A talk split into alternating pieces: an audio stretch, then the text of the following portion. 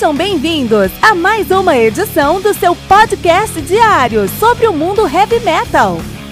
Esse é o Metal Mantra, o podcast do metal sagrado. Lembrando que você pode nos mandar suas perguntas, sugestões, críticas, correções, elogios ou quaisquer outros comentários no nosso e-mail. metalmantrapodcast@gmail.com.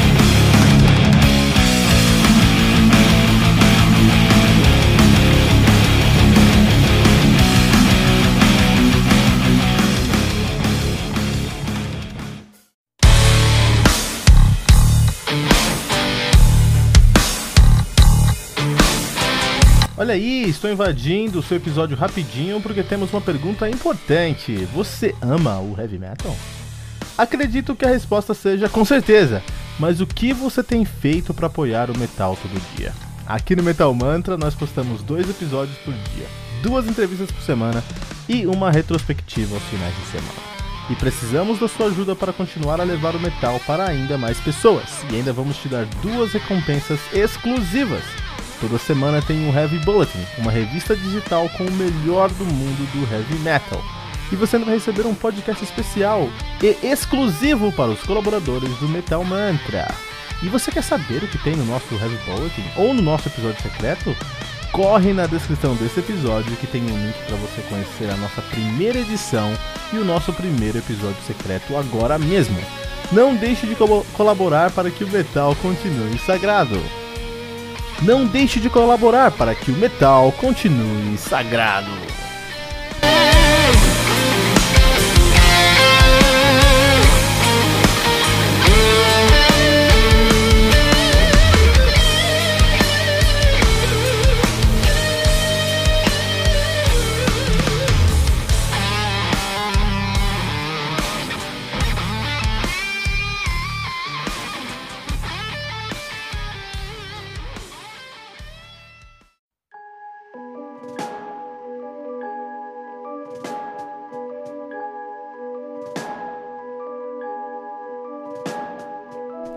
Pitfalls, do Leprous, álbum lançado no dia 25 de outubro de 2019 pela Inside Out Music, álbum que conta aí com 11 músicas, totalizando 1 hora e 6 minutos de play. O Leprous, que é uma das bandas prediletas da atualidade. Os caras fazem um progressive metal, na verdade eles fazem um weird prog, vamos falar sobre isso daqui a pouco, né? Os caras são de Notodden, Telemark, na Noruega, estão nativos desde 2001 e...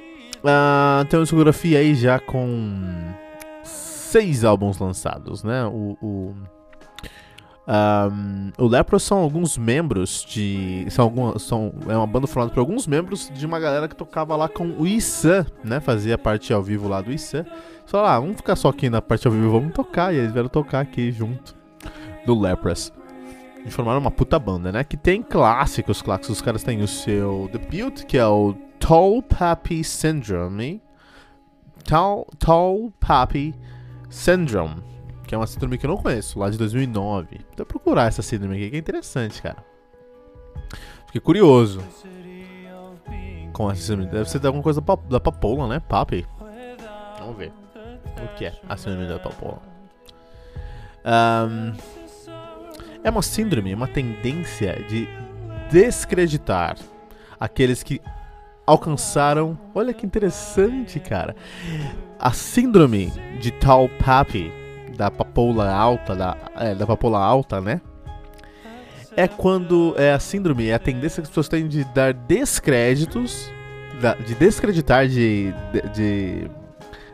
de diminuir o sucesso, diminuir a... Difícil explicar isso.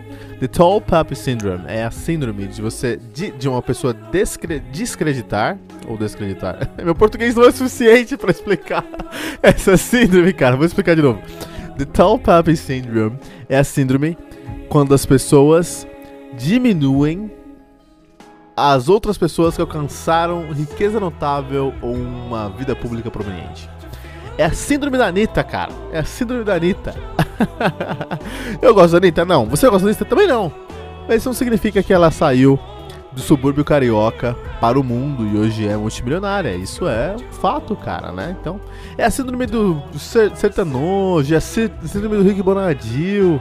Maravilha, cara, o Leprous me ensinando aí, ó. Isso é uma síndrome, cara, que legal, fiquei feliz. The Tall Poppy Syndrome, que é a primeira, o primeiro debut dos caras, né? Lá de 2009. Interessante.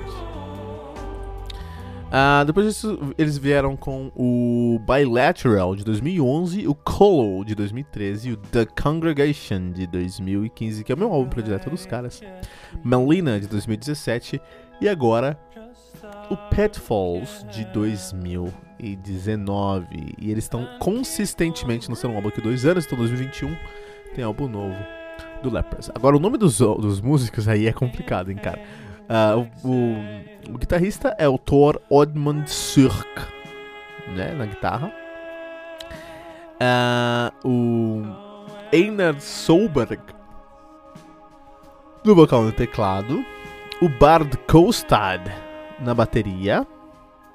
Simon Daniel Borven no baixo. E Robin Ogneel também na guitarra, cara. Nomes complicados aí. Temos nomes complicados. Nesse ponto, Leprous, cara. Gosto muito de Leprous, cara. Gosto muito do Leprous. É uma banda que eu gosto muito. É uma banda que eu respeito muito também, né? Eu conheci os caras com Congregation, mas depois que eu vi a discografia inteira deles, nenhum álbum que eles lançaram pra mim foi melhor que o Congregation, mas nenhum álbum foi ruim. Pelo contrário, os caras têm uma consistência aí invejável, os caras são muito consistentes mesmo. E nessa história toda do Leprous aí, eles conseguiram trazer muitos elementos de sentimento pro som deles, assim, né? Desde a época do Congregation. Então, assim, os caras são noruegueses e a Noruega é um lugar conhecido por ter uma cena black metal muito grande mesmo. Uma cena mais agressiva, mais pesada, mais agressiva mesmo, né? No sentido de músicas, de bandas que são mais agressivas, em estilos mais agressivos. Mas tudo que é fora do black metal na Noruega eu amo. Sim, muita coisa de black metal norueguês eu amo também. Abath, Immortal. Mas muita coisa que é fora da esfera black metal da Noruega eu gosto também, por exemplo. Triosphere. Adoro Triosphere. Uma das melhores bandas progs do mundo hoje, né? Só que eles fazem um power prog mesmo.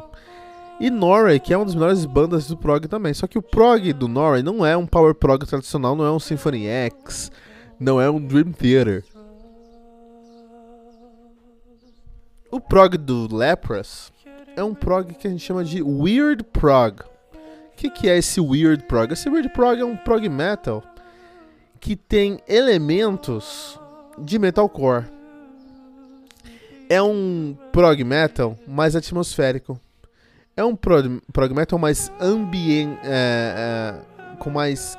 com mais foco na ambientação da música do que de fato num riff matador. Tem riffs matadores, mas a construção de uma atmosfera sonora, não de uma paisagem sonora. Isso aí é post-metal. A criação de uma atmosfera sonora é mais importante do que um riff propriamente dito, como lá no power metal. No prog power metal você tem um power metal mais intricado. Symphony X, DT, que leva esse intricado para enésima potência, né? Mas aqui não, aqui você tem um riff que até pode ser mais simples, não precisa ser complicado. Ele só precisa ser... Ele precisa criar uma atmosfera, criar um cenário para o que está acontecendo ali.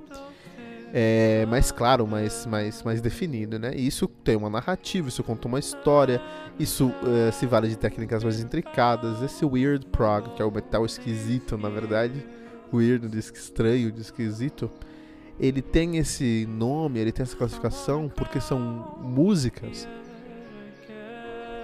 que são tão fora da caixa que o objetivo dessas músicas é colocar você no limiar entre o que é realidade absoluta da música e entre o que é uma experimentação da música. Só que não é realidade absoluta, porque não é o power prog, mas não é uma experimentação porque não é avant-garde, é uma coisa entre isso. Então você fica, a gente usa um conceito em vários momentos da arte, a gente chama de Uncanny Valley, né? É o vale da estranheza. Então você tem uma montanha que é a realidade, você tem uma outra montanha que é a inovação.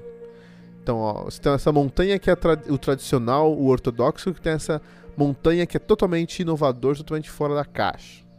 No meio disso tem um vale, e é esse vale, quando você cria coisas nesse vale, você cria coisas que te deslocam, que te tiram da zona de conforto, porque não é tradicional, mas não é inovador, fica no meio. E é muito difícil você criar uma sonoridade nessa pegada, e é esse Uncanny Valley que faz o Weird Prog hoje ser o estilo mais difícil de ser feito hoje, né? A gente tem aí o Leprous, tem o Haken. Aí a gente pode pegar o mesmo conceito, não é prog, tá? A gente pega o mesmo conceito e coloca no Amorphis. O Amorphis também se vale dessas mesmas expectativas para criar ali uma sonoridade que não é tradicional, mas também não é inovador, que fica no Uncanny Valley, né?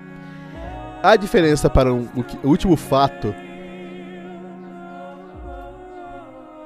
último aspecto, último fator que vai definir o Weird Prog é que toda vez que você encontrar um riff no Weird Prog, ele vai ser um riff mais próximo do metalcore.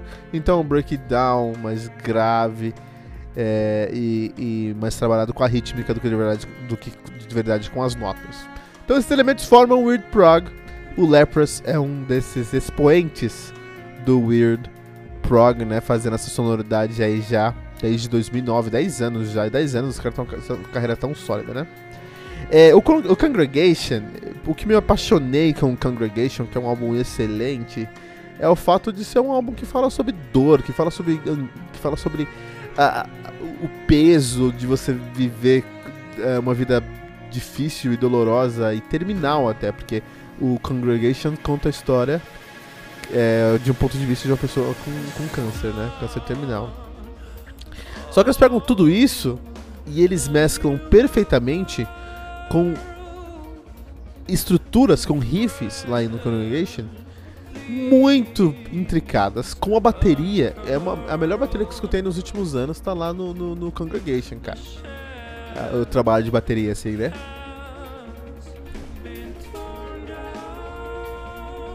Então, mesmo que ele respeite os elementos que a gente falou aqui do Weird Prog, lá no Congregation, ele traz um quê a mais, que é uma química e uma ambientação mais agressiva mesmo, que não é tão comum do Weird Prog, mas funciona muito bem lá no Congregation. Tudo isso com aquela camada, você pega tudo e você joga um balde de slime de dor. E aí você vai entender o que eu tô falando no Congregation. Isso não se repetiu no Malina. E isso também não se repete aqui no Pitfalls. O Pitfalls é um álbum que é muito mais autobiográfico do que um álbum de verdade que conta uma história, uma jornada ficcional. Esse álbum conta... O próprio vocalista falou que esse álbum tem o Tor, né? Ele disse que esse álbum conta a história dele mesmo, a história de como ele tá tentando lidar com a depressão, com a dor e com a angústia nos últimos 2 anos. Então você vai escutar esse álbum, você vai escutar um álbum angustiante, você vai escutar um álbum que é grandioso em muitos aspectos. Em muitos aspectos você vai encontrar orquestras. Aprendamos uma coisa juntos aqui, sempre que tiver um trabalho de orquestra num disco de heavy metal, é porque eles estão querendo trabalhar com grandeza. Eles querem nos entregar ali um sentido de grandeza, né? E esse álbum tem orquestra, então me dá um sentido de grandeza. Mas ao mesmo tempo é um álbum muito introspectivo e muito pra dentro do próprio músico, e muito pessoal, e muito único. Então assim, é um trabalho lindíssimo, lindíssimo. Mas é um trabalho que fala sobre um tema tão complicado e de um ponto de vista tão... de um local de fala tão justo e forte, que é muito difícil você ignorar que esse cara tá passando... não sei se tá passando, mas passou por um problema seríssimo, entendeu? Difícil não imaginar a dor que esse cara passou durante todos esses últimos anos pra chegar ao ponto de estar falando sobre o que ele tá falando aqui hoje, da maneira que ele tá falando sobre aqui no nosso álbum. Então, algo que assim é obrigatório pra você conhecer o sentimento, a jornada através da dor e da angústia, do sofrimento de um cara que é um músico excepcional. Isso realmente, de fato, torna o álbum melhor ou pior? Não. Isso aí tem que ser paralelo, né? A gente não podemos ser hipócrita aqui, porque o Metal Mantra está falando de música. Música envolve sentimentos para outros aspectos, então a gente não quer falar aqui sobre... não vamos dar mais valor ou menos valor para um álbum por causa de uma experiência pessoal de um músico desse álbum, né? Isso pra mim é falta de critério. Então esse álbum aqui é o melhor álbum do Leprous, é o melhor álbum do ano, tem que ser ouvido sem dúvida. Não. Mas ele é um convite a você conhecer a mente de um cara que é um gênio da música e tá passando por vários problemas psicológicos aí, né? Não sei se ele tá melhor ou não, parece que ele tá melhor pelo que ele falou aí, o que é ótimo, né? Esperamos que ele melhore mesmo. Não só ele, todo mundo que passa pelo mal do século. Mas é um álbum que merece atenção por causa disso, porque você vai ter um convite de conhecer o que tá acontecendo com ele. Mas, por outro lado, não é o melhor álbum do Leprous, é o álbum mais inspirado do Leprous, mas é um álbum muito... Eu escutei esse álbum, eu tive a experiência de deitar na minha cama pra dormir e coloquei esse álbum pra ouvir. E foi um sono angustiante, cara. Porque, meu, eu me senti na pele dele, assim, e foi algo até que eu posso falar pra você. Façam pra vocês terem essa empatia aí, ok? Leprous com Pitfalls. Até o nome do álbum fala sobre isso, né? São Pitfalls, são pequenas armadilhas que ele passa no dia a dia. Na verdade aqui, Pitfall não é armadilha, é cilada, Biano! E a gente pode tentar usar de uma outra maneira aqui, porque é ele se auto-sabotando. Esse álbum fala sobre auto-sabotagem, então se você sente alguma vez na vida... Eu tenho um podcast diário, 2 reviews por dia. E várias vezes da minha vida eu me saboto e procrastino e não entrego, entende? Então eu me identifiquei nesse contexto. Então um disco que fala sobre auto-sabotagem. Então se você passou por isso, sente isso, Pitfalls é um álbum que você precisa ouvir aí, do Leprous, no Metal Mantra.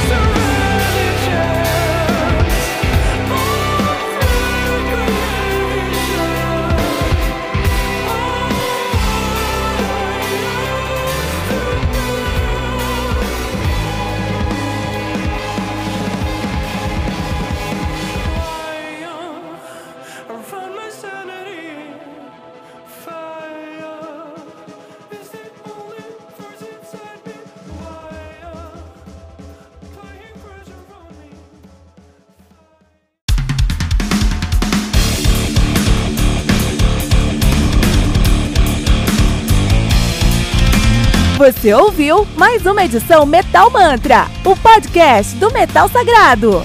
Apresentação, Kilton Fernandes. Não deixe de compartilhar a palavra do metal compartilhando esse episódio, usando a hashtag Metal Mantra.